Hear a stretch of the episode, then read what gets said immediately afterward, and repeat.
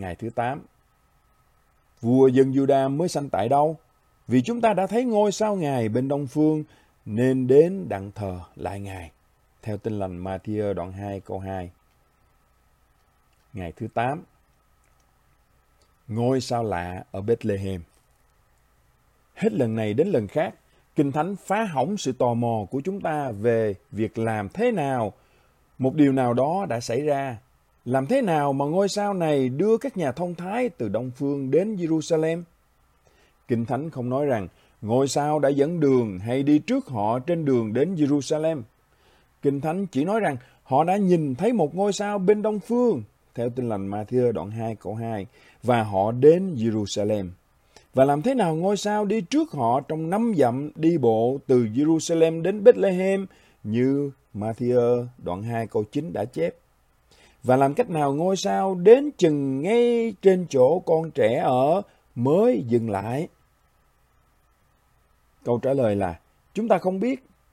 Có rất nhiều nỗ lực giải thích nói rằng những thuật ngữ về sự liên kết của các hành tinh hoặc sao chổi, sao băng hay những ánh sáng kỳ diệu chúng ta không biết. Và tôi muốn khuyên bạn đừng bận tâm, đừng bị trói buộc vào các giả thuyết mà cuối cùng chỉ mang tính dự kiến và có quá ít ý nghĩa thuộc linh. Tôi đánh liều với một sự khái quát để khuyến cáo bạn rằng những người thực hành và bận tâm đến những thứ như vậy, như làm cách nào ngôi sao hoạt động và cách biển đỏ rẽ ra hay cách mana rơi xuống, cách Yuna sống sót sau khi cá nuốt và cách mặt trăng biến thành máu, gọi chung là những người có một thứ mà tôi gọi là tâm trí dành cho những thứ ngoài lề. Bạn không thấy ở họ một sự yêu mến sâu sắc dành cho những trọng tâm vĩ đại của phúc âm, đó là sự thánh khiết của Đức Chúa Trời, sự xấu xa của tội lỗi, sự bất lực của con người, sự chết của Đấng Christ, sự xưng công bình chỉ bởi đức tin, công việc thánh hóa của Đức Thánh Linh, vinh quang sự tái lâm của Đấng Christ và sự phán xét cuối cùng. Họ dường như luôn khiến bạn chệch hướng với một vài bài viết hoặc quyển sách mới mà họ yêu thích, giải quyết một số vấn đề ngoài lề, có quá ít vui mừng trước những chân lý trọng tâm vĩ đại. Nhưng điều rõ ràng liên quan đến vấn đề về ngôi sao là nó đang làm một điều gì đó mà nó không thể tự làm được. Nó đang hướng dẫn các nhà thông thái đến với con Đức Chúa Trời để thờ phượng Ngài. Chỉ duy nhất một đấng trong tư duy của Thánh Kinh có thể đứng đằng sau sự chủ động trên các vì sao, chính là Đức Chúa Trời. Vì vậy, bài học rất rõ ràng, Đức Chúa Trời hướng dẫn những người ngoại đến với Đấng Christ để thờ phượng Ngài và Ngài đang làm điều đó bởi việc sử dụng sức mạnh và sự ảnh hưởng mang tính toàn cầu, thậm chí cả vũ trụ để khiến nó hoàn thành.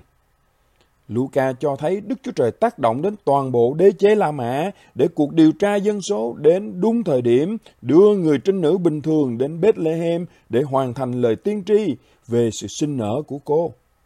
Matthew cho thấy Đức Chúa Trời tác động đến các vì sao trên trời, khiến cho một số ít người ngoại bang đến Bethlehem để họ tôn thờ Đức Chúa Con. Đây là sự hoạch định của Đức Chúa Trời. Ngài đã thực hiện kế hoạch đó. Ngài vẫn đang thực hiện sự hoạch định đó cho đến ngày nay.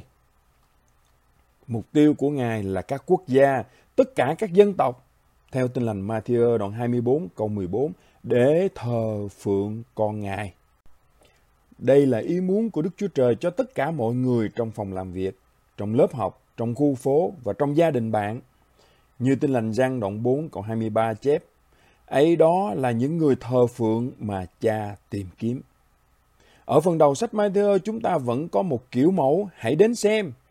Nhưng đến phần cuối kiểu mẫu là hãy đi nói. Nhà thông thái đến và xem. Chúng ta phải đi và nói. Nhưng điều không khác là mục đích và quyền năng của Đức Chúa Trời trong việc nhóm họp các dân đến thờ phượng con của Ngài, sự bày tỏ vinh quang của Đấng Christ trong sự thờ phượng trọng thể của muôn dân, là lý do để thế giới tồn tại.